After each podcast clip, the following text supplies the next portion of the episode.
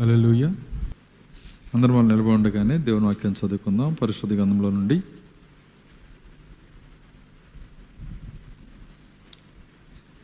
ద్వితీయోపదేశ ఖండము ముప్పై మూడో అధ్యాయము.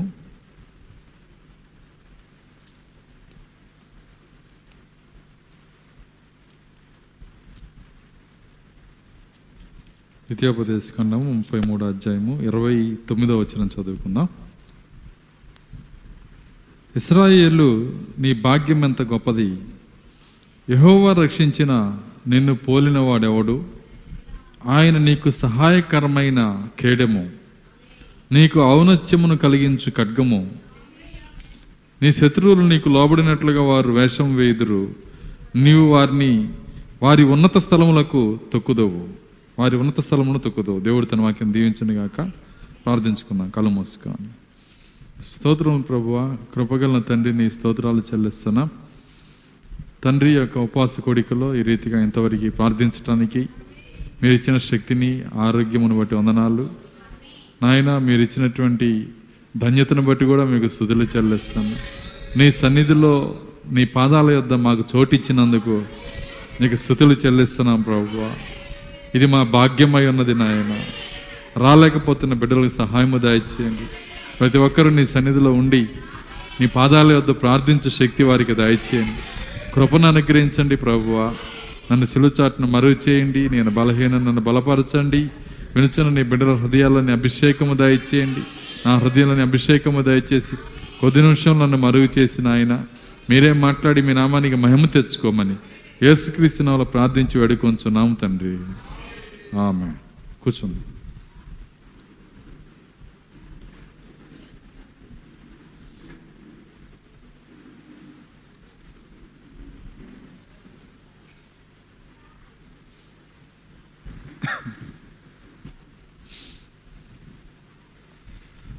సరే మంచిది. మరి కొద్ది నిమిషాలు మనకు ఆలోచన వాక్యం పైన ఉంచుదాం. ఎక్కువ సమయం నేను తీసుకొని. ఒక నలభై ఐదు నిమిషాల నుంచి గంటల సమయం లోపే దేవుని వాక్యాన్ని మనం చూద్దాం. మనం చదవబడినటువంటి లేఖనంలో మోషే ఇస్రాయిల్ గురించి మరి పలికినటువంటి మాటను మనం చదివాము. ఆయన ఏమంటున్నాడంటే మళ్ళీ ఒకసారి చూద్దాం దాన్ని. ద్వితీయోపదేశ కన్నా ముప్పై మూడో అధ్యాయము ఇరవై తొమ్మిదో వచ్చిన ఇస్రాయేలు ఎంత గొప్పది? నీ భాగ్యం ఎంత గొప్పది? యెహోవా రక్షించిన యెహోవా రక్షించిన నిన్ను పోలిన వాడెవడు? నిన్ను పోలిన వాడెవడు? ఆయన నీకు సహాయకరమైన కేడెము. ఆయన నీకు సహాయకరమైన కేడెము. చాలా. ఇక్కడ మో మోషే ఏమంటున్నాడంటే ఇస్రాయేల్ గురించి ఇస్రాయేలు నీ భాగ్యం గొప్పది. మొట్టమొదటి మాట అది.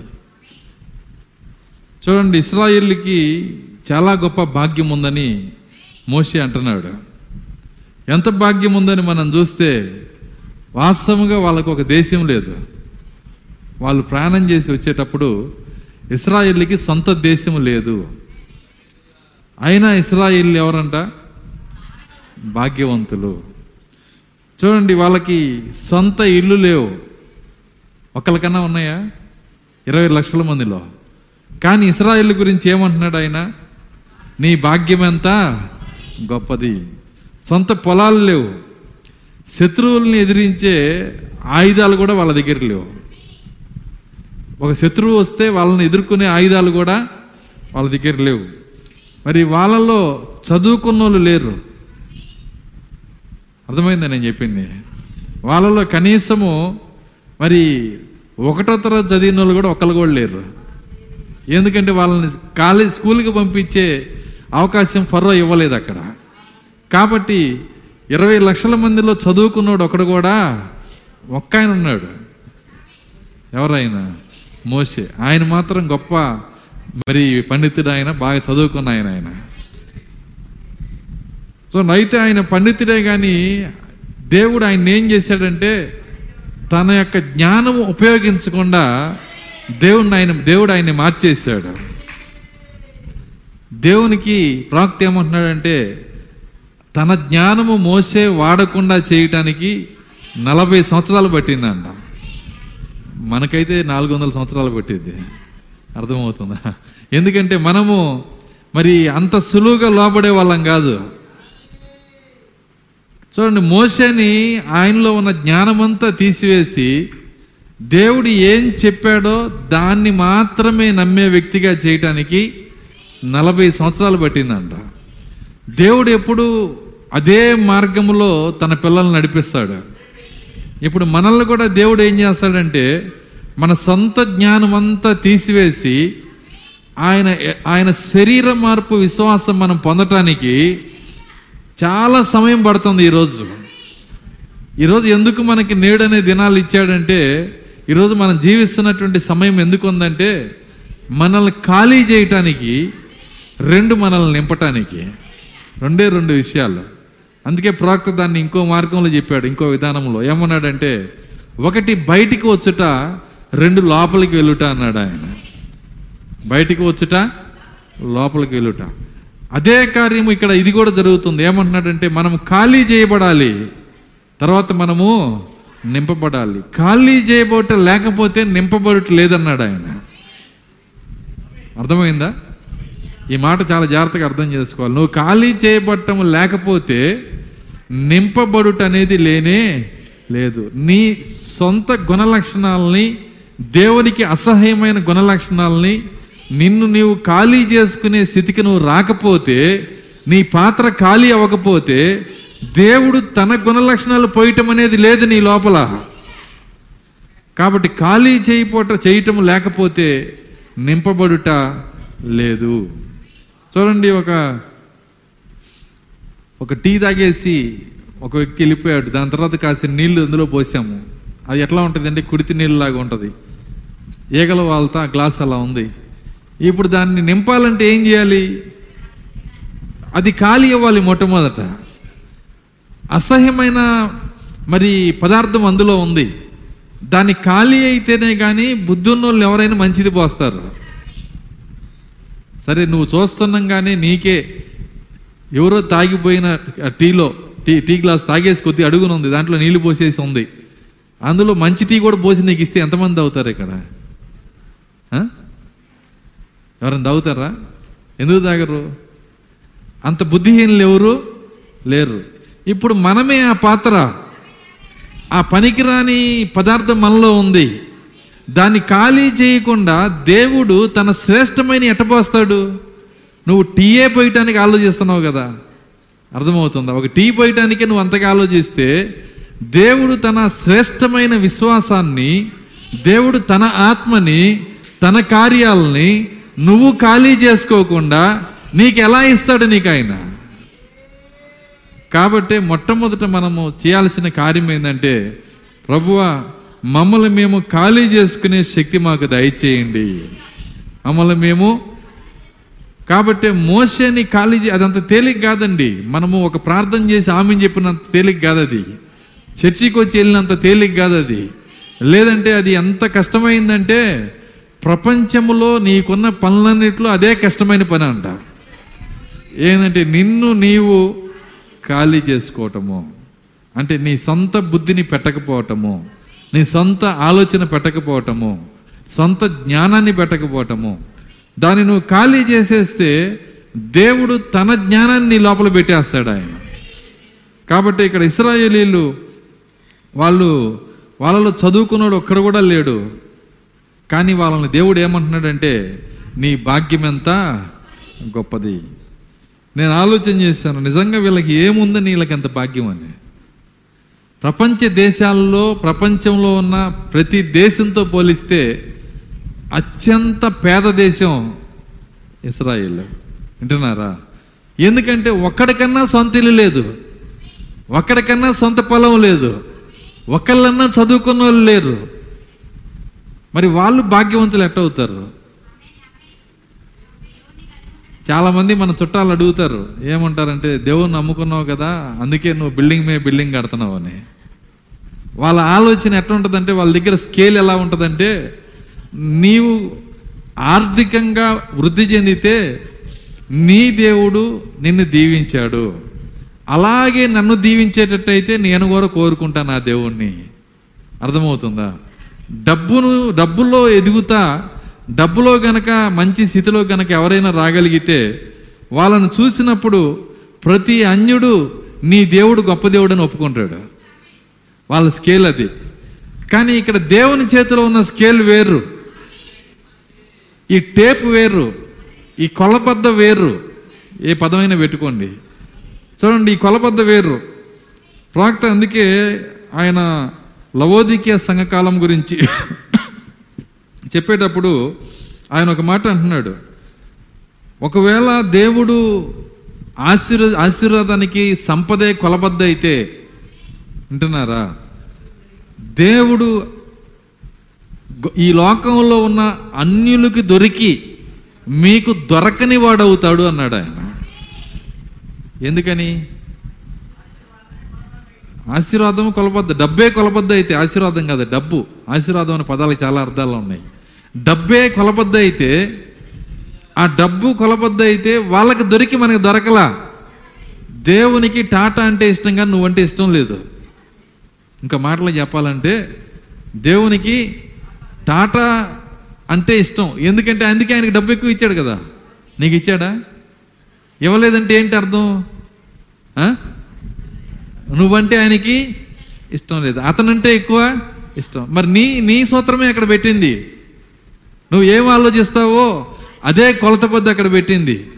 కాబట్టి ఆ కొలత పద్ద గనక అయితే మనందరము దేవుణ్ణి పొందని వాళ్ళం అవుతాము. దేవుని స్తోత్రం. మలెలుయ్య కాబట్టి కొలబద్ద డబ్బు కానే కాదు. డబ్బుతో ఎవరిని కొలవద్దు. ఒక్క రూపాయి ఒక వ్యక్తి దగ్గర లేకపోయినా అతనికి ఇవ్వవలసిన విలువ ఒక కోటేశ్వరుడికి ఇచ్చిన విలువ మనం ఇవ్వాలి. అది క్రీస్తు మనస్సు. క్రీస్తు మనస్సు ఉంటే నీకు నువ్వు ఆ కార్యాన్ని చేస్తావు. క్రీస్తు మనస్సు ఉంటే నువ్వు ఎంత పేద వ్యక్తినైనా నువ్వు గౌరవిస్తావు. అందుకే యేసుక్రీస్తు భూమి మీద ఉన్నప్పుడు ఒక రూపాయి లేని వ్యక్తిగా జీవించాడంట. ప్రవక్త అన్నాడు ఆయన జేబులు లేని అంగి వేసుకొని తిరిగాడు. ఆయన దగ్గర పర్సు లేదంటున్నాడు. అసలు డబ్బే ఆయన దగ్గర పెట్టుకోలేదంట. ఎందుకు పెట్టుకోలేదంటే? ఆయన అంటున్నాడు ఏమన్నాడంటే తన శిష్యులకే డబ్బు లేకుండా పంపించినప్పుడు ఏం తక్కువ లేకుండా జరిగిందంట. వింటున్నారా? అప్పుడు ఆయన జరగదా?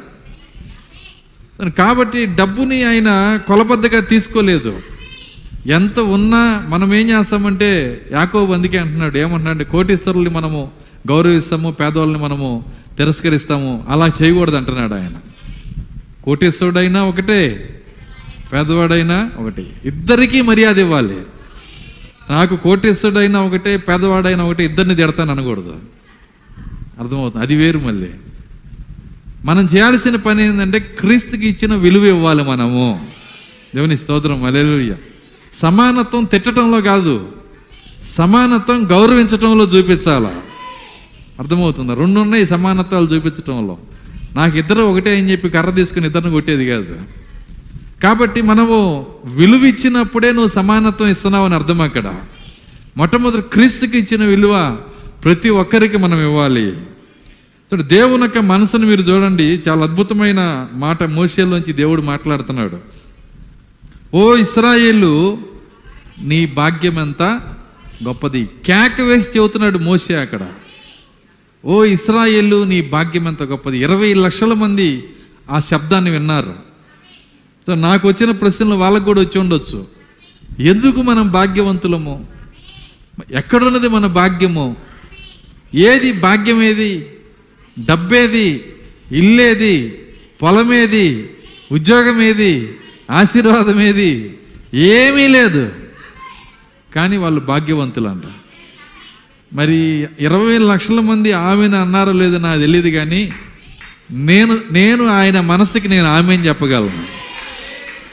దేవుని స్తోత్రం అలెలుయ్య దేవుడు ఎవరిని భాగ్యవంతులు అన్నాడో వాళ్ళే భాగ్యవంతులు. ఎవరిని ఆయన మరి సున్నం కొట్టిన సమాధులు అన్నారో వాళ్ళు ఎంత ధనవంతులైనా వాళ్ళు ఎంత చదువుకున్నా వాళ్ళు సమాధులే. ఎందుకంటే ఆయన నోటి నుంచి వచ్చిన మాటే ఫైనల్ అయి ఉన్నది. దేవుని స్తోత్రం. మలెలుయ్య కాబట్టి దేవుడు ఏమంటున్నాడంటే ఓ ఇస్రాయేళ్ళు నీ భాగ్యం ఎంత గొప్పది. వాళ్ళకి ఏమీ లేకపోయినా వాళ్ళు భాగ్యవంతులై ఉన్నారంట. ఎందుకు వాళ్ళు భాగ్యవంతులై ఉన్నారనేది ఆన్సర్ మనం చేద్దాం. వింటున్నారా? వాళ్ళ భాగ్యం ఏంటంటే వాళ్ళు రెండు కళ్ళు మూసుకొని వాళ్ళకు కావలసిన అవసరత కొరకు వాళ్ళకి ఏది కావాలో వాళ్ళ బాధ ఏంటో చెప్పుకోవటానికి వాళ్ళకి అన్ వాళ్ళకు ఉన్నదంతా ఒక్క వ్యక్తి ఉన్నాడు అక్కడ. ఎవరా వ్యక్తి? అదే ప్రభు అయిన యహోవా. వాళ్ళు కళ్ళు మూసుకొని అడగటానికి ఆధారపడటానికి వాళ్ళ ఆ- వాళ్ళకి కావలసిందంతా పొందటానికి ఒక దేవుణ్ణి దేవుడిగా కలిగి ఉన్నారు వాళ్ళు. అది భాగ్యం అంటే. ఇవన్నీ లేకపోయినందువల్ల కాదు. సో నా అందుకే అన్నాడు ఆయన భక్తుడు ఏమంటున్నాడంటే కీర్తనలు ముప్పై మూడు పన్నెండు.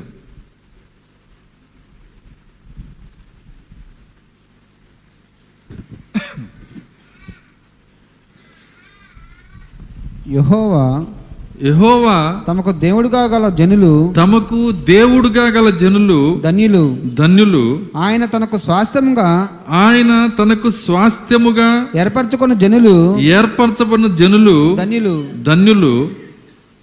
చాలు. యెహోవా తమకు దేవుడుగా గల జనులు ధన్యులు. మొట్టమొదట భాగ్యం ఎక్కడ ఉందంటే ఆ యహోవాని అనగా దేవుణ్ణి దేవుడిగా కలిగి ఉన్న జనులు. ఎప్పుడన్నా అది భాగ్యం అని ఎంచుకున్నవారు నీవు?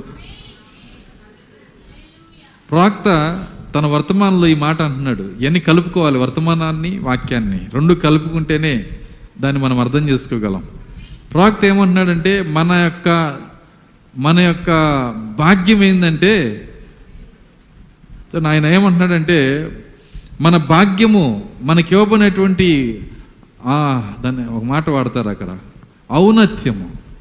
అర్థమవుతుంది. మన ఔన్నత్యం ఏంటంటే మనము కళ్ళు మూసుకొని డైరెక్ట్ సృష్టికర్తతో మాట్లాడతామంట. మన భాగ్యము అక్కడే ఉందన్నాడు ఆయన. రాక్తన్న మాట. సరే ఎవరికైనా ఏదన్నా ఇబ్బంది వస్తే ఎటు మాట్లాడతారు వాళ్ళు? ఒక ఒక క్రైస్తవులు దేవుణ్ణి నమ్మిన వాళ్ళు కాకుండా దేవుణ్ణి దేవుడిగా కలిగిన వాళ్ళు కాకుండా వాళ్ళకు వచ్చిన ఇబ్బందిలో వాళ్ళకు వచ్చిన కష్టంలో కళ్ళు మూసుకొని వాళ్ళ దేవుల్ని వాళ్ళ దేవతలను వాళ్ళు కొలుసుకుంటారు. అది ఏ దేశంలో అయినా సరే. కానీ అక్కడ దాన్ని విని చెయ్యగలిగిన మరి ఆ యొక్క శక్తి కలిగిన దేవుడు ఎదురు లేడు. వింటున్నారా? విని చేయగలిగిన శక్తి కలిగిన దేవుడు వాళ్ళు కలిగి లేరు. అప్పుడు సహాయం చేయలేని దేవుని ఎదుట వాళ్ళు ప్రార్థన చేసి వాళ్ళు దేవుని అడుగుతుంటే అక్కడ నాకు అక్కడ ఎటువంటి ఉపయోగం లేదు. కానీ మనకు అలాంటి పరిస్థితి లేదు ఇక్కడ. మన ప్రార్థన వినే ఒక దేవుడు కలిగి ఉన్నాం మనం.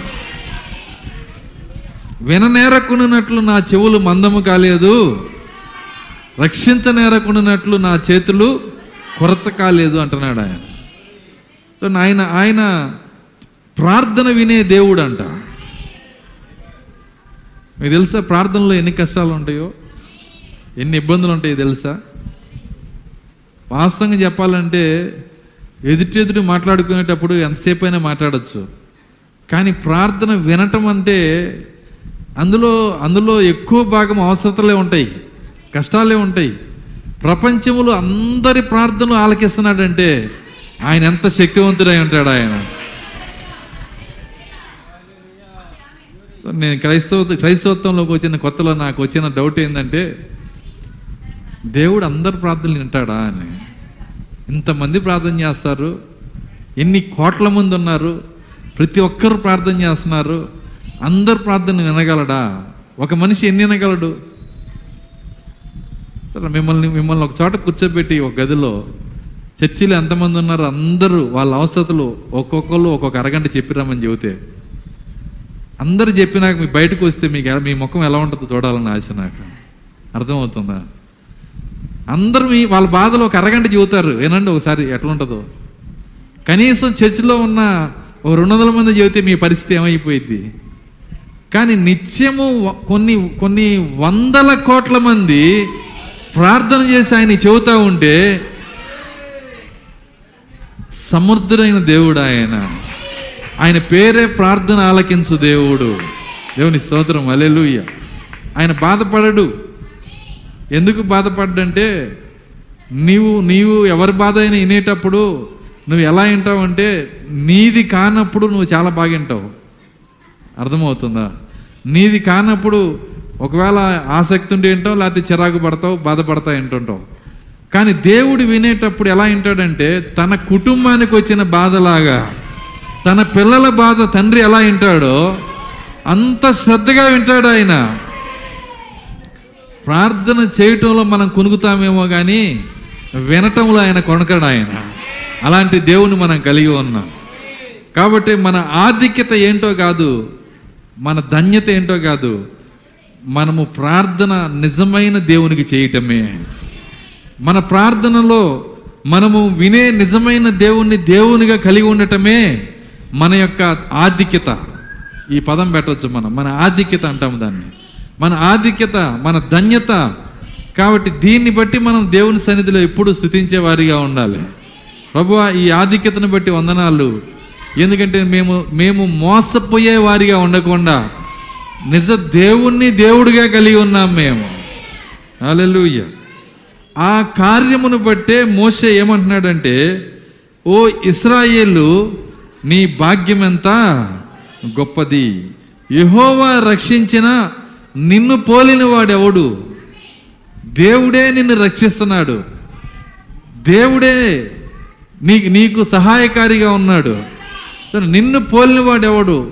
ఈ లోకములో యహోవా రక్షించిన యహోవానే రక్షించటానికి రక్షకుడుగా ఉన్న యహోవానే సొంత దేవుడిగా చేసుకున్న ఇస్రాయిల్ని పోలిన వాడు ఒక్కడు కూడా లేడంట. ఉన్న అన్ని దేశాల్లో ఇస్రాయేలే ధన్యకరమైన దేశమై ఉన్నది. ఈరోజు ఆ పోలిన వాడు వచ్చాడు ఇప్పుడు. ఇస్రాయేలు నేను పోలిన వాడు ఎవడని మోసి అడిగాడు కానీ కానీ ఆ పోలినవాడు వచ్చాడు. ఎవరు ఆ పోలిన అంటే దానికి దానికి పౌలు గారు రోమలో అనుసరిస్తున్నాడు చూడండి రోమిలికి రాసిన పత్రిక తొమ్మిదో అధ్యాయము.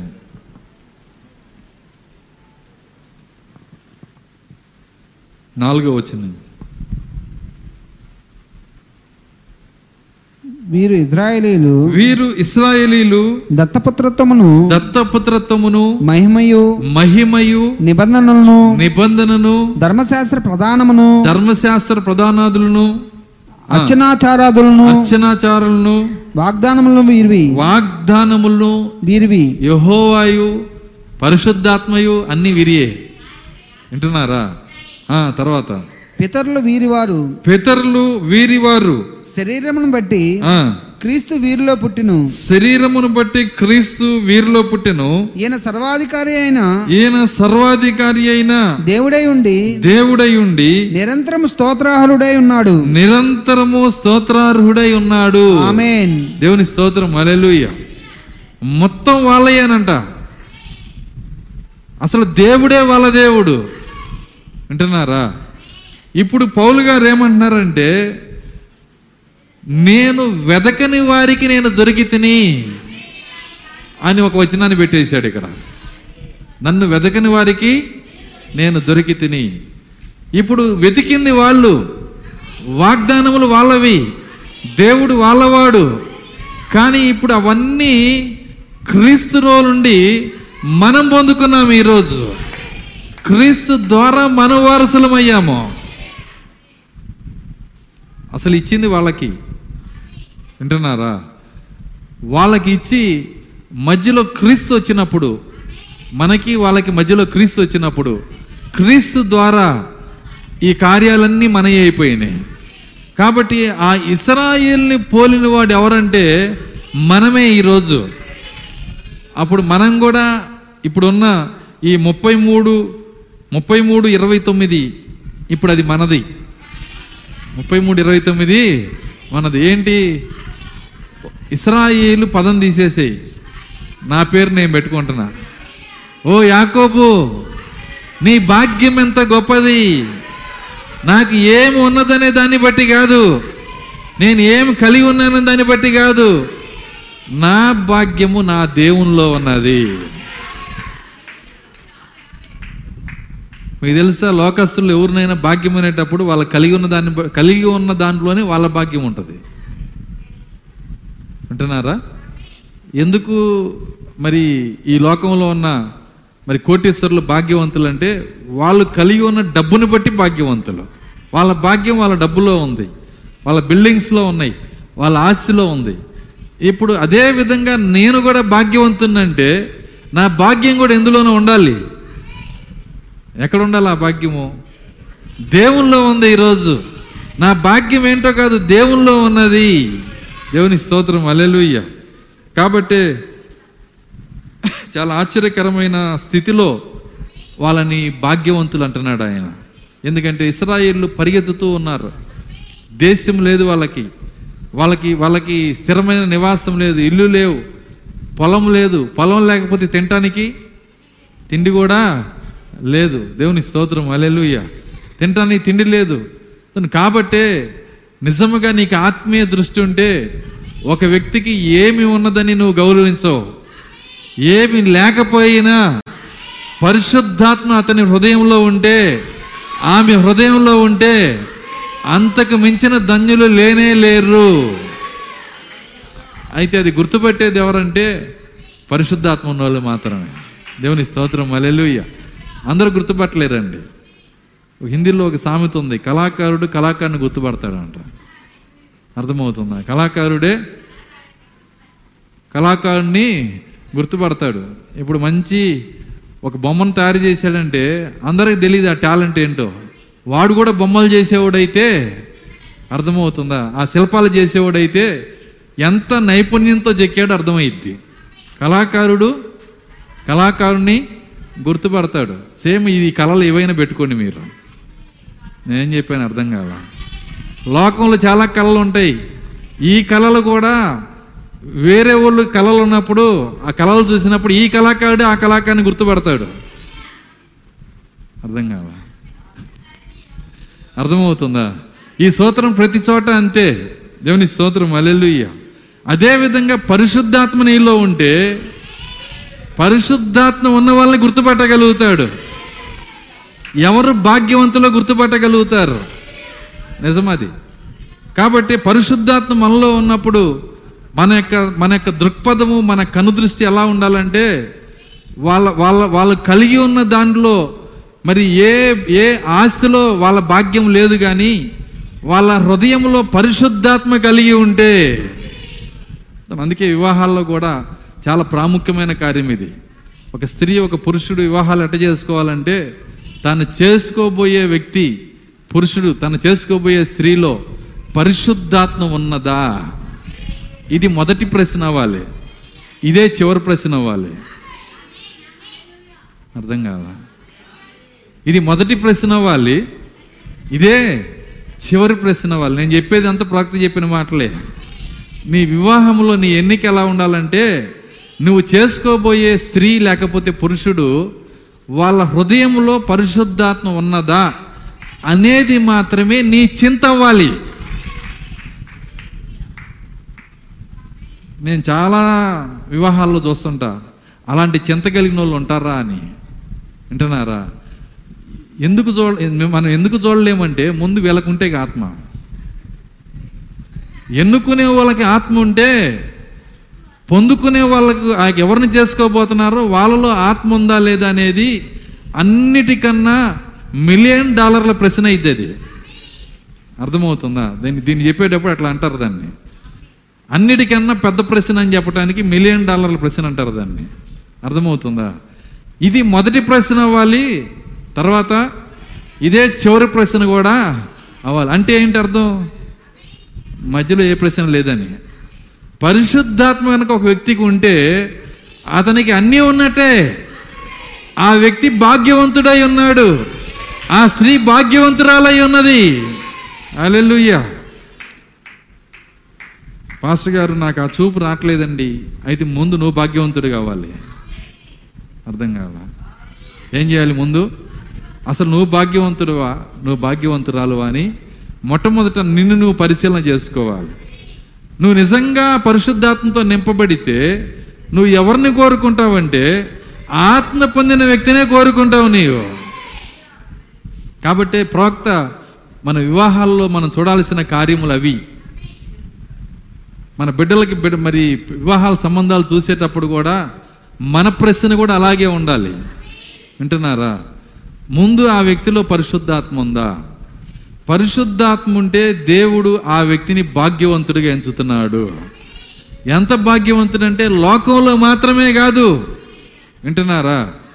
బయట మరి ఈ యొక్క ఈ యొక్క లోకము బయట లేదంటే ఈ యొక్క లోకం అయిపోయిన తర్వాత ఈ జీవం అయిపోయిన తర్వాత దైవభక్తి ఈ జీవితమందును రాబోవు జీవమందును గొప్ప లాభ సాధకమై ఉన్నది. ఆ గొప్ప లాభ సాధకం ఎవరికి వస్తుందంటే పరిశుద్ధాత్మ కలిగి ఉంటేనే. దేవుని స్తోత్రం. అలెలుయ్య నిజమండి. నిజంగా పరిశుద్ధాత్మ మన జీవితంలో కలిగి ఉంటామంటే దానంత భాగ్యం ఇంకోవట్లేదు ఇస్రాయేలీలు పరిశుద్ధాత్మ యొక్క ఛాయను మోసుకెళ్ళారు. పరిశుద్ధాత్మ యొక్క ఛాయ నీడ అంటే ఏంటి? సున్నతి. సున్నతిని మాత్రమే మోసుకెళ్ళారు. వాళ్ళని పట్టుకొనే మోసే ఏమంటున్నాడంటే ఓ ఇస్రాయేలు నీ భాగ్యం ఎంత గొప్పది అంటున్నాడు ఇప్పుడు మనం ఛాయ్ని మోసుకెళ్ళట్లేదు. మనం నిజస్వరూపాన్ని మోసుకెళ్తున్నాం మనం. ఆత్మ పొంది ఉండటం అంటే అది చిన్న విషయం కాదండి.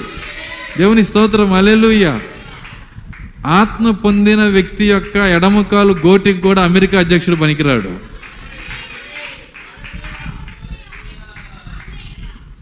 పదివేల అధ్యక్షులు కూడా పనికిరారు. అంత భాగ్యము దేవుడు మనకి ఇచ్చాడు ఆయన ఇప్పుడు ఆ భాగ్యం మీకు అర్థం కాకపోతే ఎట్లా పొందుకుంటారు మీరు? కాబట్టి ఆ పరిశుద్ధాత్మ మన హృదయంలో ఉండి మనము ఆయన ఆయన దేవుడుగా కలిగి జీవించటం అంటే అది గొప్ప భాగ్యం అయి ఉంది. వాళ్ళు నీడ కలిగి ఉన్నారంటే ప్రవక్త నీడ గురించి చెప్పేటప్పుడు ఒక మాట చెప్తాడు. ఏమంటాడంటే ఒక వర్తమానం బాగోకపోతే ఏమంటాడంటే ఆయన అంటాడు ఒక ఒక కోడి ఆకలితో ఎండిపోయి చచ్చిపోయి ఎముకలైపోయి చచ్చిపోయిన ఆ కోడితో చేసిన దాని నీడతో చేసిన చారంట. కోడి కూడా కాదు మరి. అర్థమవుతుందా? అంత చండాలంగా ఉందంటాడు ఆయన. ఆయన వాడే పదం అది. కాబట్టి నీడలో ఏమీ లేదు. నిజస్వరూపంలోనే అంతా ఉంది. దేవుని స్తోత్రం. అలెలుయ్య కాబట్టి మొట్టమొదట మనము కలిగి ఉన్న దేవుని విలువను మనం ఎరిగి ఉండాలి. మనకు విలువ వచ్చేదే మనం కలిగి ఉన్న దాన్ని బట్టి. ఆమె చెప్పగలరా? సో కొంతమంది ఒక ఆయన చెప్పాడు నాతో ఏమన్నాడంటే ప్రతి పెళ్ళికి నేను వెళ్తానండి అంటాడు ఆయన. ఎందుకు వెళ్తావంటే భోజనం చేసి రావటానికి.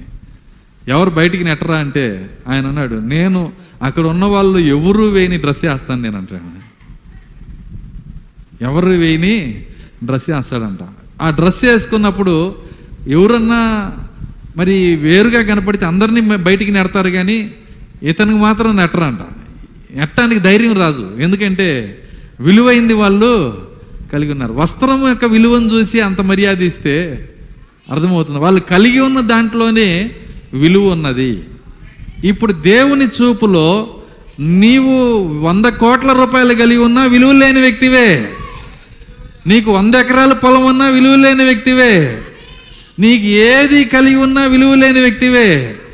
కానీ పరిశుద్ధాత్మ కలిగి ఉంటే ఇది మన దృక్పథం అవ్వాలి. ఇది మన ఆలోచన అవ్వాలి. ఇది మన ఆశ అవ్వాలి. ఆ ఆశగా ఎవరు కలిగి ఉంటారో వాళ్ళే నిజమైన క్రైస్తవులు అయి ఉన్నారు. అలెలుయ్య ఈరోజు పునాదులు కదిలిపోయినాయి. అసలు ఆశ నిజ క్రైస్తవుల ఆశ ఎలా ఉంటుంది?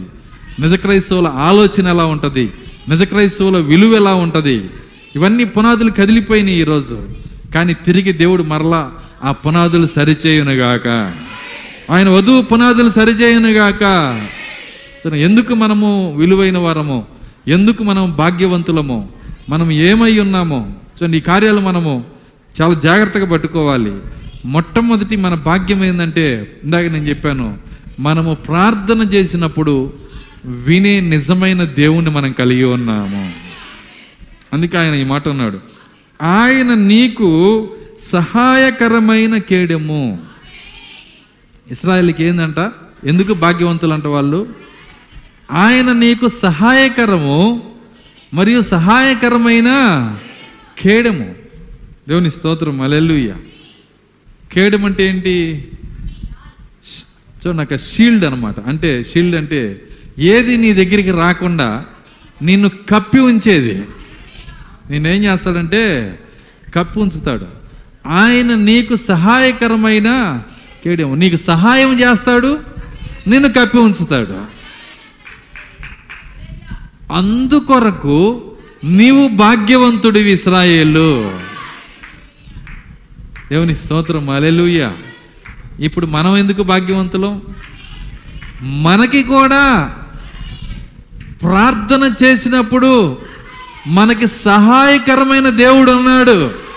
మనకు కేడమైన దేవుడు ఉన్నాడు మనకి. మన షీల్డ్ అయిన మనల్ని కప్పే దేవుడు ఆయన మనల్ని కప్పే బండ ఆయన అలెలుయ్య కాబట్టి ఎందుకు భాగ్యవంతుడో వాక్యంలోనే ఒక్కొక్క పదం ఒక్కొక్క పదంగా రాసుకుంటూ వచ్చాడు.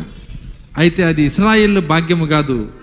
నాకెందుకు ఈ మాటలు ఇంట్రెస్ట్ అంటే అది నేడు నా భాగ్యం అయిపోయింది నాకు అది ఇస్రాయిల్ ఆస్తి అయితే అది వేరే విషయం. పక్కన వాళ్ళకి ఎన్ని వేల కోట్లు ఉన్నా మనకు అంత ఇంట్రెస్ట్ ఉండదు. అది మనకి ఇచ్చాడని చెప్పినప్పుడు ఎంత ఆసక్తి ఉండాలి? నిజముగా పొందే వాళ్ళకి ఆసక్తి ఉంటుంది. మనం నిజంగా పొందే వాళ్ళమై ఉన్నాము. దేవుని స్తోత్రం అలెలుయ్య కాబట్టి అక్కడ మనం చూసినప్పుడు వాళ్ళు ఎంతో భాగ్యవంతులై ఉన్నారు. ఎంతో మరి వాళ్ళు నిజమైనటువంటి భాగ్యవంతులై ఉన్నారు. కానీ భౌతిక చూపునకు కాదు. భౌతిక చూపునకి కాదు. భౌతికంగా ఈ లోకంలో ఉన్న ఏ దేశము కన్నా ఇస్రాయేలు పనికిరాని దేశము. ఆ రోజు ఇప్పుడు కాదండి. ఇప్పుడు దాన్ని రివర్స్ చెప్పండి. ఇప్పుడు ప్రపంచంలో ఉన్న ఏ దేశము కన్నా ఇస్రాయేలు ఉన్నతమైన దేశము. ఎందుకు అది ఉన్నతమైన దేశమైందంటే రెండు వేల సంవత్సరాలు రెండు వేల నాలుగు వందల సంవత్సరాల పాటు దేశముగా లేకుండా చెదిరిపోయిన ఏ జనాంగము కూడా మళ్ళీ మరల మరలా జీవముగా దేశముగా సమకూడి ప్రపంచంలోనే టాప్ మోస్ట్ కంట్రీల్లో నెంబర్ వన్గా ఉండగలిగిన శక్తి ఏ దేశానికి ఉండదు. కానీ ఇస్రాయేల్కి మాత్రమే ఎందుకు జరిగిందంటే వాళ్ళ దేవుని బట్టే ఈ కార్యం జరిగింది. మా ఆశ ఎండిపోయింది. మేము చంచిపోయాము. మేము ఎండిపోయిన ఎముకలమైపోయాము. ఎండిన ఎముకలు బ్రతుకుతాయా అని ఇస్రాయిల్ అనుకుంటున్నారు. ప్రవచనమైతే వాళ్ళతో చెప్పు. నిన్ను బ్రతికించేది ప్రవచనమే. ప్రవచన ఆత్మ నిన్ను బ్రతికిస్తుంది. నువ్వు ఎండిపోయినా ఎముకలైకిపోయినా రెండు వేల నాలుగు వందల సంవత్సరాలు అయినా యహోవాకి అసాధ్యమైంది లేనే లేదు. యహోవా నీ దేవుడై ఉన్నాడు. అలెలుయా దాన్ని నీ నీ జీవితంలో పెట్టుకో. నీ ఆశ ఎండిపోవచ్చు. నువ్వు కూడా నీ ఆశలో నువ్వు నువ్వు ఎండిపోయిన ఎముకవైపోవచ్చు. ఎండిపోయిన ఎముకవైనా నీకు జీవం ఇచ్చే దేవుడు ఆయన నిన్ను బ్రతికించే దేవుడు ఆయన నీకు సహాయకరమైన కేడుమై ఉన్నాడు. దేవుని స్తోత్రం. అలెలుయ్యా నిజంగా విశ్వాసికి ఇది అంత ఊరట? విశ్వాసికి ఎంత సంతోషమో? ఇది వి- ఆత్మ పొందిన వ్యక్తికి ఎంతో ఆనందము. ఎందుకంటే వాగ్దానములన్నీ ఈరోజు క్రీస్తు నుండి మనవైపోయినాయి ఈరోజు. తను కాబట్టి చాలా గొప్ప మాట మోసే మాట్లాడుతున్నాడు. నేను అది చదివినప్పుడు షాక్ అయ్యాను. ఎందుకంటే ఇస్రాయిల్లు ఏముందని వాళ్ళు భాగ్యవంతులు? ఈ సమయంలో ఆయన వాళ్ళని భాగ్యవంతులు అంటున్నాడు. అప్పుడు మనము కూడా ఏమి లేకపోయినా మనము కూడా భాగ్యవంతులమై ఉన్నాము. భాగ్యాన్ని టేపుతో కొలవమాకండి. భాగ్యమును పరిశుద్ధాత్మతో కొలవండి. ఎంత ఆత్మ దేవుడు నీకు ఇస్తే ఎంతగా ప్రార్థించే శక్తి నీకు ఇస్తే మీకు తెలుసా ఈరోజు ఈ ఉపవాస కోడికలో ఆయన పాదాల దగ్గర మనకు చోటు దొరికినందుకు ఎంతగానో దేవుని స్థుతించాలా నేను అందుకే ప్రార్థనలో ఆ ప్రార్థన చేశాను నేను. ఆయన బలిపీఠం వద్ద పిచ్చుకకి చోటు దొరికిందని రాశాడు భక్తుడు. దేనికి దొరికిందంట? పిచ్చుకకి. అది ఎంత ధన్యురాలని అర్థం. దేవుని స్తోత్రం. అలెలుయ్య ఈరోజు ఆయన పాదాల దగ్గర మనకి చోటు ఇచ్చాడు ఆయన. ఇది మన భక్తి కాదు. ఇది మన శక్తి కూడా కాదు. ఎందుకంటే మనము ఆయన కృప లేకుండా ఊపిరి కూడా తీయలేము. నీ సొంత ఊపిరితిత్తులే నువ్వు ఆడించలేవు నీవు. దేవుని స్తోత్రం అలెల్లుయ్య అంటే మనము ఒక విధంగా చెప్పాలంటే అసలు మనిషి అనే వ్యక్తి ఎందుకు ఎన్నిక చేయడు దేవుడు? ఆయన ఏమంటాడంటే నాసికారంధ్రాల్లో ఊపిరి కలిగిన లక్ష్య పెట్టమాక అన్నాడు. ఏమన్నాడు ఆయన? నాసికా రంధ్రముల్లో అసలు ఊపిరికెళ్ళి కలిగిన ఆయన ఎందుకు లక్ష్య పెడతావు? నేను ఉరివి చూస్తే ఆ గుండె అయిపోయింది అర్థమవుతుందా? నేను కనుసాగి చేస్తే లక్ష ఎనభై మూడు వేల మంది చచ్చిపోతారు. ఎవరాళ్ళు ఈ లక్ష ఎనభై మూడు వేల మందిని చూసే కదా రంకిలేసింది నువ్వు. ఏరి లేపు వాళ్ళందరిని అన్నాడు ఆయన. వాళ్ళందరినీ గుడారానికి గుడారానికి పరిగెత్తి బతిలాడుతున్నాడు లెగవండి అని. ఊపిరి తీసేసాడు ఏం చేశాడు ఆయన? రోగం పెట్టలా. అర్థం జబ్బు జబ్బు పెట్టలా. ఏం చేయాల్సిన అవసరం లేదు. జస్ట్ ఊపిరి ఆపేశాడు ఆయన. జీవ వాయువుని ఆపేశాడు. దేవుని స్తోత్రం అలెలుయ్య ఎందుకు ఆపేశాడంటే జీవం ఎవరు? నీ బైబిల్లోకి వచ్చి చదువు. నేనే జీవమనై ఉన్నానన్నాడు ఆయన. హిస్కియా మూవీ చాలా అద్భుతంగా ఉంటుంది. ఆ రబ్షాకి అని కేకలేసి వాడు గుడారం నుంచి గుడారం పరిగెత్తుంటే దేవుని నామానికి ఎంత మహిమో. వాడి గర్వం అంతా దించేశాడు దేవుడు. నిజమది. ఎందుకంటే ఈ యొక్క ఊపి నాసిక రంధ్రాల్లో ఊపిరి కలిగిన ఏ వ్యక్తిని మనము లక్ష్య పెట్టాల్సిన అవసరం వాడు చక్రవర్తి అయినా కావచ్చు వాడు బెచ్చగాడైనా కావచ్చు. లక్ష్య పెట్టాల్సిన అవసరం లేదు. దేవుని స్తోత్రం. అలెలుయ్య భయపడాల్సిన అవసరం లేదు. అందుకే బైబిల్లో ఒక మాట రాస్తుంది. మీరు ఎవరికి భయపడాలో మీకు చెప్తాను నేను అన్నాడు ఆయన. శరీరమును మాత్రమే చంపేవానికి భయపడమాకండి. శరీరమును ప్లస్ ఆత్మను కూడా చంపేవానికి భయపడను అన్నాడు మనము మనము అలా భయపడాలి కానీ శరీరమును చంపేవాడికి మనం భయపడాల్సిన అవసరం లేదు. దేవుని స్తోత్రం. అలెలుయ్య సో కాబట్టి మన దేవుడు ఎలాంటి దేవుడో ఆయనకు మనకిచ్చిన భాగ్యం ఏంటో మనం ఎరగాలి ఈరోజు.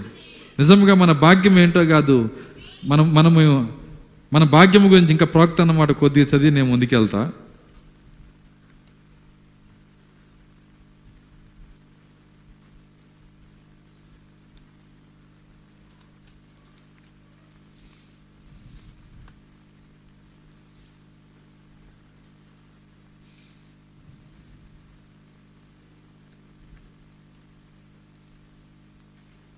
ఆయన అంటున్నాడు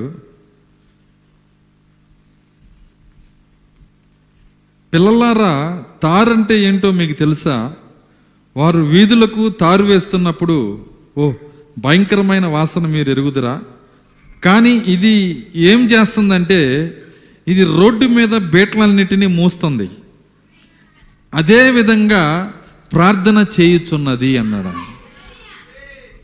రోడ్డు మీద పగిలిపోయిన గుంటలన్నిటినీ తారేం చేస్తుందంటే మోస్తుంది.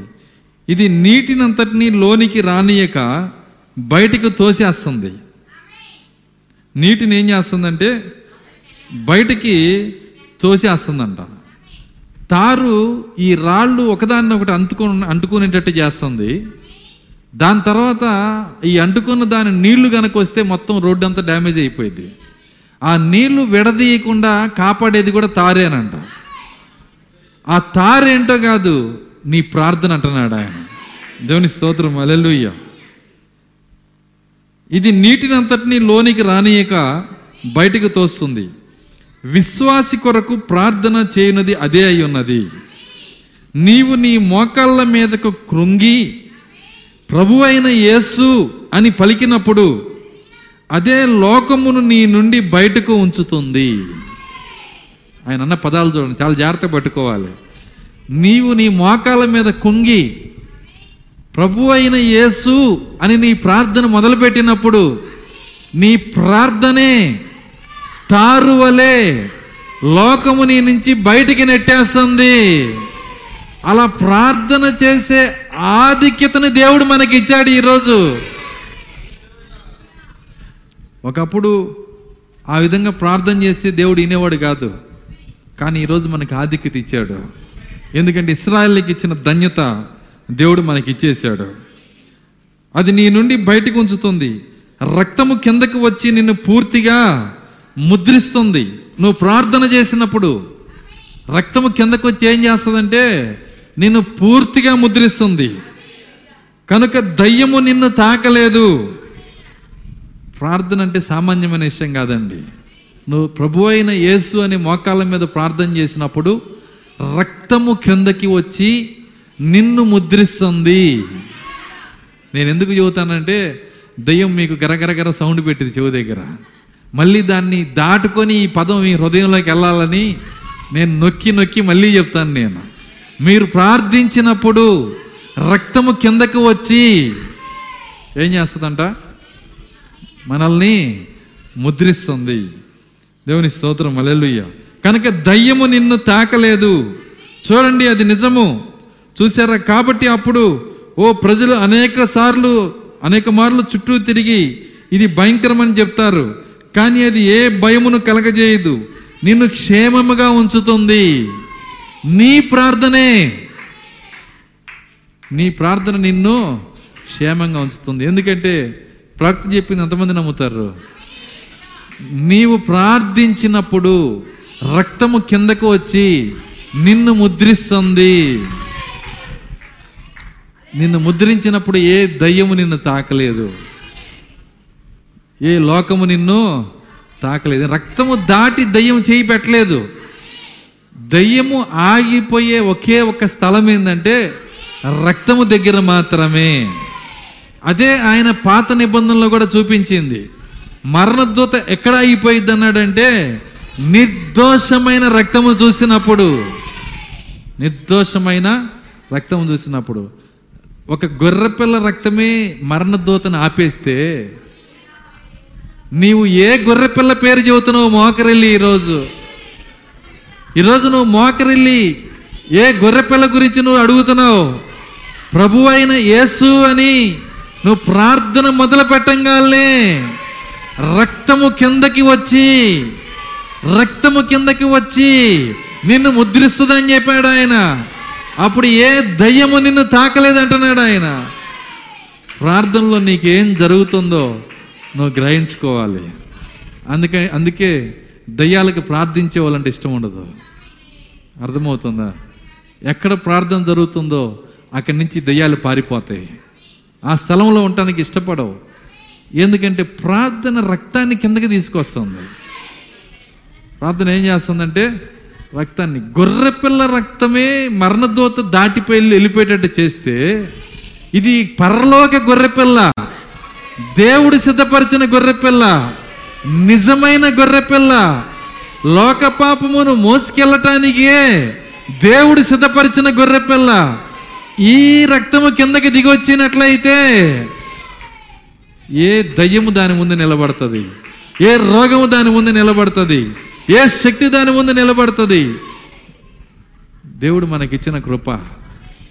మీరు చూడండి ఒక దేవుని అనుగ్రహం పొందాలంటే పాత నిబంధనలు మీరు చూసినట్లయితే ఆ దేవుని అనుగ్రహం పొందటానికి ఎంతో త్యాగాలు చేసేవాళ్ళు. చివరికి వాళ్ళు ఏం చేసేవాళ్ళు అంటే వాళ్ళకి పుట్టిన మొదటి బిడ్డను తీసుకొని పోయి వాళ్ళ దేవుడు ముందు అర్థమవుతుందా? ఆ పెద్ద ఒక చెరువులాగా తవ్వి ఆ చెరువులో ఈ యొక్క ముసలను పెంచి ఆ పుట్టిన బిడ్డను తీసుకెళ్ళి వాళ్ళ పేరు చెప్పి ఇసిరేసేవాళ్ళు. వింటున్నారా? ఇసిరేసినప్పుడు అవి తినంగాలని వీళ్ళు తృప్తిగా వెనక్కి వచ్చేవాళ్ళు ఎంత భక్తి అని నేను అనుకునేవాడిని. నిజంగా ఆ భక్తిలో టెన్ పర్సెంట్ ఉన్నా చాలు మా వాళ్ళకి అనుకునేవాడిని. నిజం అది అంత అది త్యాగమే. కానీ వాళ్ళు ప్రసన్నం అవటానికి వాళ్ళు పెట్టుకున్న కండిషన్లు చూడండి. వింటున్నారా? ఆ బిడ్డలను తీసుకొని వెళ్ళి అగ్నిగుండంలో వేయటము బిడ్డలను తీసుకొని వెళ్ళి ముసళ్ళకి వేయటము కొరడాలతో కొట్టుకోవటము ఒళ్ళు చీరుకోవటము రక్తం కారటము. వింటున్నారా? దాని తర్వాత అవసరమైతే కూర్చొని ముగ్గేసి చెప్పొచ్చా మీరు రకరకాల సామాన్లు తీసుకొచ్చి అది తీసుకురా ఇది తీసుకురా అని చెప్పి ఎన్నో పెద్ద లిస్ట్ చెప్పి అన్నీ అక్కడ వేసి నల్లకోడిని కోసి అర్థమవుతుందా? ప్రసన్నం చేసుకోవడానికి ఎంత తెప్పలు పడాలి? ఈరోజు క్రైస్తవానికి ఆ తెప్పలే లేవు.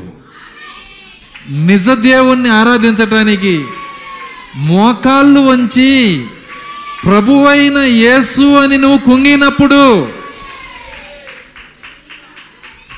తేడాను చూడండి. ఈరోజు ఆ ప్రయాస లేకపోబట్టే ప్రార్థన అంటే అర్థమవుతుందా? ఒక చిన్న ఒక బద్ధకంతో కూడిన కార్యంగా మారిపోయింది. నిర్లక్ష్యంగా మారిపోయింది. నువ్వు నిజంగా దేవుడు కూడా ఆయన ఆ రోజు పాత నిబంధనలు లాగా నువ్వు దేవుని సన్నిధికి వస్తున్నావా? వచ్చేటప్పుడు ఒక దూడని ఎత్తుకురా. వచ్చేటప్పుడు ఒక పొట్టేలుని ఎత్తుకురా అని చెబితే డబ్బులు ఉన్నప్పుడే వెళ్ళేవాళ్ళం. ఎందుకని?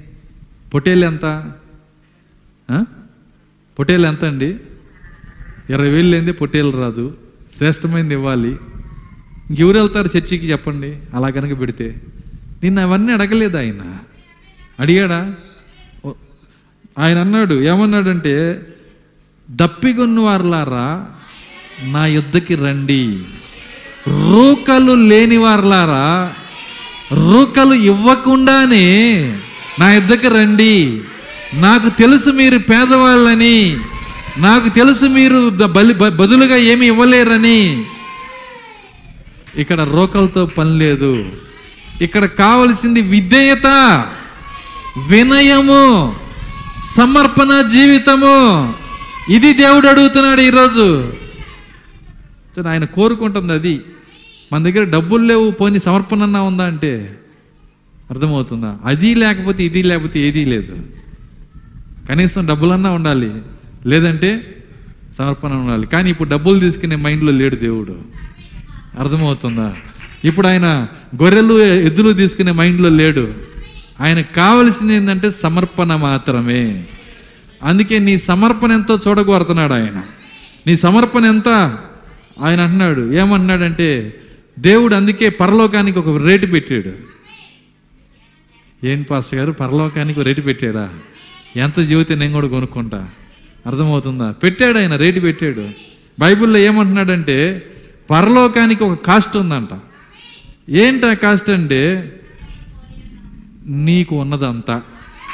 ఆ రేటు పేరు ఎంత ఏందండి? సరే చూడండి దాన్ని ఒకసారి చూద్దాం.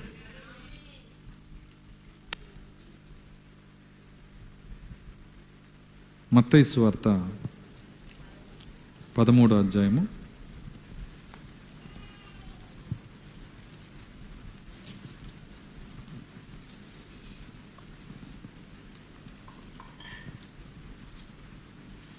మత్తయి వార్త పదమూడో అధ్యాయము నలభై నాలుగు వచ్చిన పరలోక రాజ్యము పొలంలో దాచబడిన పరలోక రాజ్యము పొలములో దాచబడిన ధనమును పోలి ఉన్నది ధనమును పోలి ఉన్నది. ఒక మనుషుడు ఒక మనుష్యుడు దాన్ని కనుగొని దాన్ని కనుగొని దాచిపెట్టి దాచిపెట్టి అది దొరికిన సంతోషంతో వెళ్ళి అది దొరికిన సంతోషంతో వెళ్ళి తనకు కలిగినదంతయు అమ్మి తనకు కలిగినదంతయు అమ్మి ఆ పొలమున కొనును. ఆ పొలమును కొనును. ఏం దాని కాస్ట్ ఏందంట? నీకున్నదంతా ఇచ్చేయాల. ఒకవేళ ఒక వ్యక్తికి వంద రూపాయలే ఉన్నాయి అనుకో. ఎంత ఇవ్వాలి? మరి కోటి రూపాయలు ఉంటే? ఇప్పుడు కోటి రూపాయలు ఇచ్చినోడు ఏమంటాడు? వాడికి వందకే ఇచ్చావు. మరి నేను నా మరి నా దగ్గర కోటి రూపాయలు తీసుకుంటున్నావు కదా? బాధపడ్డా? అందుకే ఆయన రేటు పెట్టకుండా ఏమని పెట్టాడు? ఉన్నదంతా. సో నేను ఇంకో మళ్ళీ దాన్ని కన్ఫర్మ్ చేయడానికి నలభై ఐదు నలభై ఐదు చదవండి నలభై ఐదు. మరియు పరలోక రాజ్యము మరియు పరలోక రాజ్యము మంచి మంచి ముత్యములను మంచి ముత్యములను కొన వెదుగుచున్న వర్తకుని పోలి ఉన్నది. వర్తకని పోలి ఉన్నది. అతడు అమూల్యమైన ఒక ముత్యమును కనుగొని అతడు అమూల్యమైన ఒక ముత్యమును కనుగొని పోయి పోయి తనకు కలిగినంతయు అమ్మి తనకు కలిగినదంతయు అమ్మి దాని కొనును. మళ్ళీ చెప్పాడు. రేట్ ఎంత? మనకున్నదంతా. అంటే పాస్టర్ గారు ఇప్పుడు నేను అన్ని అమ్మి పేతుడి దగ్గర పాదాల దగ్గర పెట్టినట్టు నా ఆస్తి అంతా తెచ్చి పెట్టాలా? అది కాదు. నీకు ఉన్నదంతా అంటే ఎంత అంటే చూడండి ఎవరైనా సరే ఎవరి మాట వింటలేదు అనుకో అర్థమవుతుందా? వాడి కోపం ఎక్కువ ఉందనుకో వీళ్ళు ఏమంటారు వీడికి చాలా ఉందంటారు. ఏమంటారు? వీడికి చాలా ఉంది. అందులో కొంత ఇస్తున్నారు దేవునికి. అర్థం కాదా ఈ చాలా ఉన్న కోపంలో ఏమిస్తున్నారు? కొంత ఇస్తున్నారు. ఎందుకు? చాలా ఆస్తిపరుడు వీడు అర్థమవుతుందా? నేను ఒక గుణలక్షణం గురించే చెబుతున్నా. అది ఏదైనా కావచ్చు. వాడి దగ్గర చాలా ఉందని మనుషులందరూ చెప్పుకుంటారు. కాబట్టి దేవునికి ఇచ్చేటప్పుడు కొంతే ఇస్తున్నాడు. అట్ట ఇస్తే కుదరదు అంటున్నాడు దేవుడు. బేరం కుదరదు. ఈ బేరం ఏం చేయాలి ఇప్పుడు? ఉన్నదంతా ఇచ్చేయాలి. అందుకే దావీదు అంటున్నాడు నేను చచ్చిన కుక్కను అంటున్నాడు. ఏమన్నాడు అక్కడ? చచ్చిన కుక్కను. చచ్చిన కుక్క మీదకి నాలుగు రాళ్ళు వేస్తే ఏం చేసిద్ది? పైకి లేసి వచ్చి కండ పీరికిద్దా అయింది అది కథలనే కథలు. కానీ అలా చచ్చిన కుక్క లాంటి జీవితం ఎంతమందికి ఉంటుంది? ఒకసారి మీరు ఆలోచన చేయండి. కానీ దావీదులో అది ఉంది. కంటికి కన్ను పంటికి పన్ను కింద ఉన్న వ్యక్తి అలా ఉన్నాడు. నిజంగా దావీదు కొనుక్కున్నాడండి. ఈ ఈ యొక్క రూల్ ప్రకారం దావీదు పరలోకాన్ని కొనుక్కున్నాడు. మనము చాలాసార్లు కొనాలని ఆశ ఉంటుంది కానీ తగిన రేటు కట్టలేము. అందుకే దేవుడు ఇవ్వలేకపోతున్నాడు. కానీ నిజంగా నువ్వు కొనాలనుకుంటే నువ్వు చేయాల్సిన పని ఏంటంటే నీకు ఉన్నదంతా ఇచ్చేయాలి. నీ నీ హృదయంలో నీకు ఏదైతే ఉందో నీ శరీరంలో ఏ లక్షణాలు ఉన్నాయో నీ తాత ముత్తాతల నుంచి ఏ జీవులు వచ్చినాయో వాక్యానికి వ్యతిరేకంగా ఏ లక్షణాలు నువ్వు కలిగి ఉన్నావో మొత్తం అక్కడ పెడితేనే నీకు పరలోక రాజ్యం ఇచ్చేది. అక్కడ పెడితే ఆయన ఏం చేస్తాడు? నీకెందుకు బ్యాంకులు వేసుకుంటాడా? నీకు తెలుసా ఆయన ఇచ్చిందంతా ఆయనకున్న లక్షణం ఏంటంటే మొత్తం బూడిద చేస్తాడు. నువ్వు పెట్టేది ఎక్కడంటే బలిపీఠం మీద.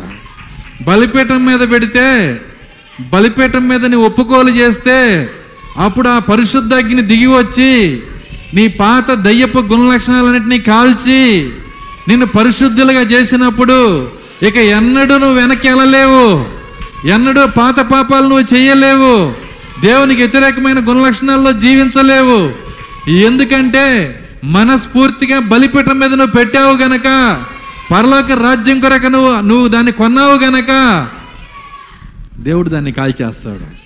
దేవుని స్తోత్రం అలెలుయ్య కాబట్టి ఆయన సన్నిధిలో మనం ఆయన్ని ఎంబడించేటప్పుడు ఎలాంటి మనసుతో మనం ఎంబడించాలి ఏ విధంగా మనం ప్రార్థించాలి? ఎలాంటి ఆధిక్యత మనం కలిగి ఉన్నామో ఇవన్నీ చాలా జాగ్రత్తగా మనం గమనించాలి. చాలా చిన్న విషయాలుగానే ఉంటాయి కానీ క్రైస్తవుని స్వభావం అక్కడే బయటకు వస్తుంది మనం ప్రార్థించేటప్పుడు బయటకు వస్తుంది మనం ఆలోచించేటప్పుడు బయటకు వస్తుంది మనం ప్రార్థించేటప్పుడు నిజంగా దేవుడు మనకి ఇచ్చినటువంటి గొప్ప కార్యం ఏంటంటే ఆయన రక్తమును కిందకు దించి మనల్ని ముద్రించుట. అసలు మనము ఆయన పేరెత్తి ప్రార్థన చేయటానికి యోగ్యులుగా ఎంచటమే మన భాగ్యము. ఎందుకంటే ఆయన పేరు మనం ఎత్తుతున్నామంటే ఆ పేరే పరలోక రాజ్యపు తాళపు చెవై ఉన్నది. హల్లెలూయా. నిజమైన డోర్ నిజమైన తాళపు చెవికి ఆన్సర్ చేయకుండా ఉండదు. నేను ముగిస్తున్నాను నేను.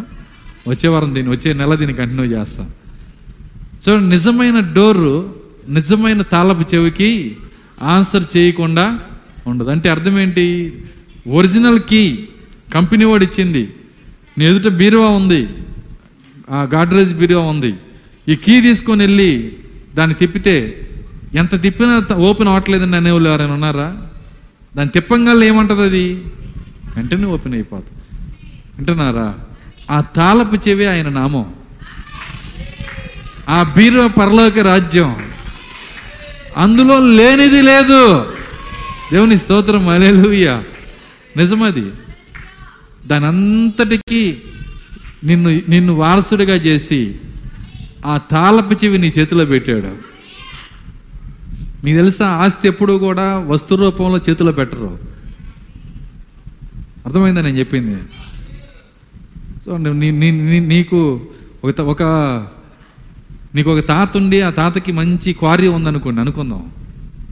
ఆ క్వారీ మంచి కొండలు ఉన్నాయి అందులో దాంట్లో మంచి మరి వజ్రాలు పడుతున్నాయి.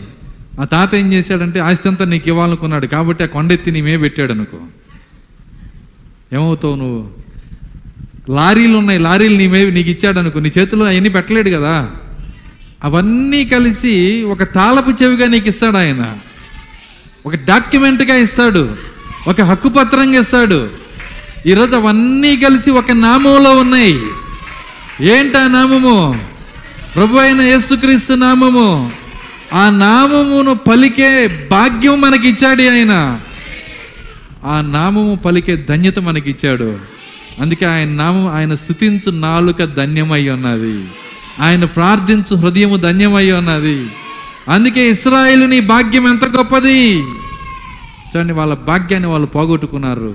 ఎందుకంటే వాళ్ళ భాగ్యము మానవుడిగా భూమి మీదకి వచ్చినప్పుడు వాళ్ళ భాగ్యము వాళ్ళ దేవుడే వాళ్ళ దగ్గరికి వచ్చినప్పుడు వాళ్ళ దేవుని వాళ్ళు సిలివేసి చంపుకున్నారు. కానీ మనము దాన్ని పొందుకుంటా ఉన్నాం. కాబట్టి మనం ప్రార్థించినప్పుడు ఏం జరుగుతుందో ప్రవక్త చెప్పింది మన హృదయాల్లో కదులునుగాక.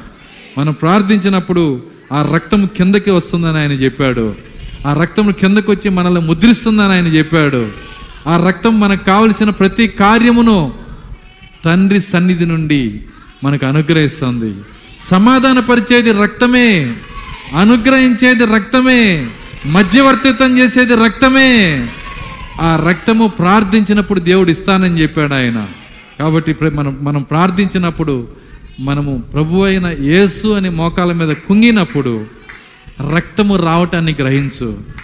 ప్రార్థన చేసి కళ్ళు మూసుకొని ఎక్కడ రక్తము నెతకమాక ఎర్రగా ఏమీ కనపడదు. ఆ రక్తం ఏంటో కాదు ఆయన జీవమే. ఆయన పరిశుద్ధాత్మే. ఆ రక్తాన్ని కలుసుకుంటేనే నీది నిజమైన ప్రార్థన అయి ఉన్నది. రక్తాన్ని కలుసుకోవాలంటే నీకు సమాధానం కావాలి. దేవుని దగ్గర నువ్వు క్షమించమని అడగాలి. ప్రతి పాపాన్ని ఒప్పుకోవాలి. నువ్వు దేవుని దగ్గర అడిగినప్పుడు ఆ రక్తము పరిశుద్ధాత్మ నీ హృదయంలోకి వచ్చినప్పుడు ఆ రక్తం నిన్ను ముద్రించినప్పుడు ఏది నిన్ను తాకనే తాకలేదు. దేవుని స్తోత్రం. అలెలుయ్య ప్రార్థించుకుందాం. కళ్ళు మూసుకున్నాం. స్తోత్రములు ప్రభువ కృపగలను తండ్రి నీ స్తోత్రాలు చెల్లిస్తున్నాం. తండ్రి నిజముగా ఆ రోజు ఇస్రాయిల్ నీ భాగ్యం ఎంత గొప్పదని మోషే ఎందుకు పలికాడో ఈరోజు మేము చూసాము నాయన. ఆ భాగ్యము ఈరోజు ఇస్రాయిల్ది కాదు కానీ నీ వాక్య వధువుది ప్రభువా. ఓ ఈరోజు అన్య సంఘానిది నాయన. ఆ భాగ్యము ఈరోజు మేము పొందుకున్నందుకు మీకు స్థుతులు చెల్లిస్తున్నాము. మా భాగ్యము డబ్బులో లేదు ప్రభువా.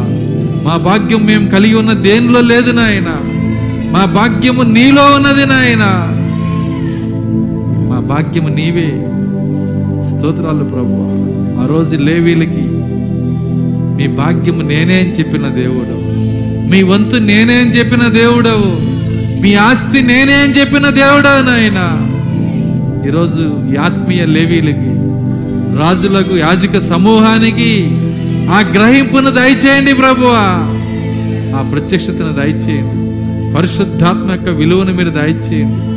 ఎవరైనా ఇంకా తిరిగి జన్మించిన జీవితం ఉంటే వారి హృదయాల్లో తిరిగి జన్మించిన జీవితాన్ని దయచేయండి.